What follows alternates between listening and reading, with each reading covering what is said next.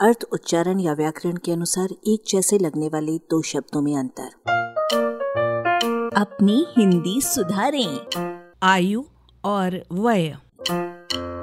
आयुष्मान भव यानी दीर्घायु या चिरजीवी हो।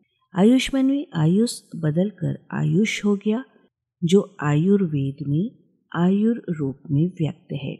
आयु का अर्थ जीवन जीवन अवधि अर्थात जन्म से मरण तक का सारा समय है। आप अपनी आयु नहीं बता सकते, क्योंकि वो पूरा जीवन जी लेने के बाद ही पता चलेगी। हाँ आत्महत्या करने वाला व्यक्ति अपनी आयु बता सकता है। ज्योतिषी लोग भी किसी की आयु, यानी वो कुल कितने साल जीकर मरेगा बताने की गलत सही चेष्टा किया करते हैं। अब स्पष्ट है कि यदि आपकी आयु कितनी है, जैसे प्रश्न के उत्तर में कोई व्यक्ति अपनी वर्तमान उम्र बता देता है तो परिशुद्धता प्रेमी लेखक और पाठक के लिए उसका मतलब ये निकलेगा कि भव सागर से उसकी फ़ौरन छुट्टी होने वाली है। इसी प्रकार चूँकि आयु माने पूरी उम्र है, इसलिए परिशुद्धता प्रेमी पाठक नौकरी हेतु आवेदन करने के संबंध में लिखे गए आयु सीमा संयुक्त शब्द में आयु शब्द के प्रयोग को गलत बताएँगे। कि आवेदन करने के लिए आयु सीमा तीस वर्ष का मतलब ये है कि केवल वे लोग आवेदन करें जो तीस साल की उम्र में मरने वाले हों। उम्र मूलतः अरबी भाषा का शब्द है, जिसके दो अर्थ हैं।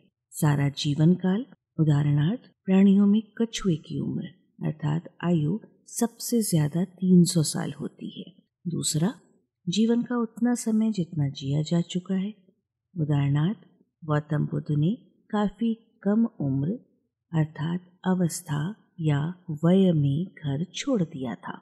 अवस्था का मतलब अर्थ, दशा या वर्तमान अस्तित्व का भाव है। मानव जीवन की चार अवस्थाएँ हैं, बाल्य, कौमार, यौवन और वार्धक्य। अवस्था का इस संदर्भ में जुड़ा हुआ अर्थ है आयु का उतना भाग जितना कथित समय तक बीत चुका हो।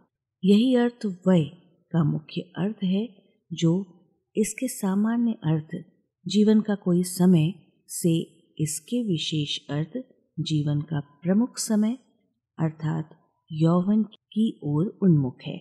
सबूत के लिए वयस्क शब्द देखिए, जिसका सामान्य अर्थ वय का है, पर विशेष अर्थ बालिक है।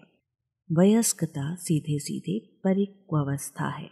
वयोवृद्ध यूँ तो वय से वृद्ध है, पर उसे सामान्य वृद्ध की तुलना में अधिक वृद्ध और सामान्य बुज़ुर्ग माना जाता है।